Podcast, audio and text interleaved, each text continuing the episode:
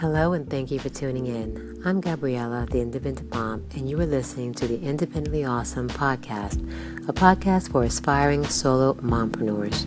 If you've been trying to figure out how you can start your own business and work from home, then you're definitely in the right place.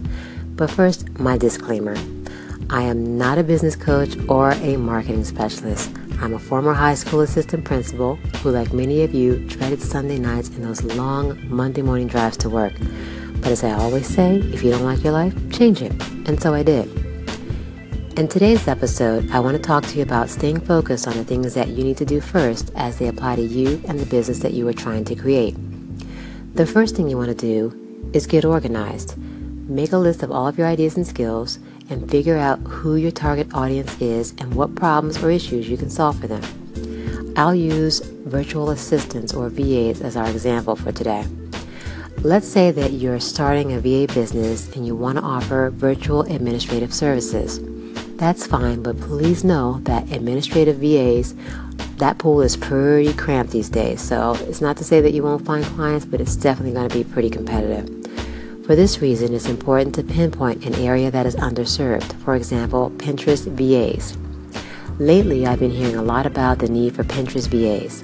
The reason is that there are a lot of companies out there that not only have no idea how to use Pinterest, but they are absolutely clueless as to just how important a site like Pinterest is to their business. So, this is a good example of focusing on a particular group, and excuse me, this example, in this particular example, rather, our group is large companies and or small businesses that need help marketing and building a presence on Pinterest.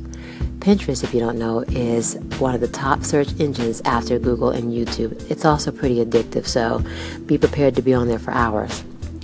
Another example of niching down to a particular target group would be offering virtual services to, say, busy moms, which you can further niche down and focus on busy new moms. You could call yourself a new mom VA or a mommy assistant who solves the need for new moms who don't have enough time to arrange, confirm, keep track of, and schedule appointments, reminders, etc. The list is endless. These are just a few examples, and yes, I have a zillion more, but I want to jump back a bit to something I mentioned just a few minutes ago. I was talking about how you need to niche down and focus on a specific audience. You have no idea how lost I was before I finally found the focus and stopped trying to appeal to everyone. When you try to appeal to everyone, you will waste a lot of time, energy, money, and just plain be all over the place. A jack of all trades, a master of none is not something you want to aspire to do. Been there, done that. I learned the hard way that you can't really move forward with your plans if you don't know who or what you're planning for. You absolutely must know who your target audience is.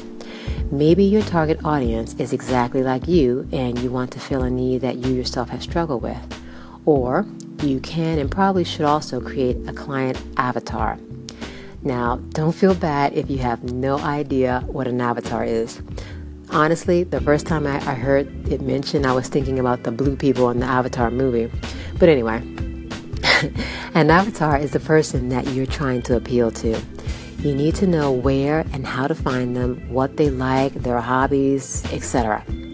I'm going to stop here for today, but no worries. I will be back and I will pick off where I left off and we'll go into detail about your target audience and how to create an avatar for your ideal client.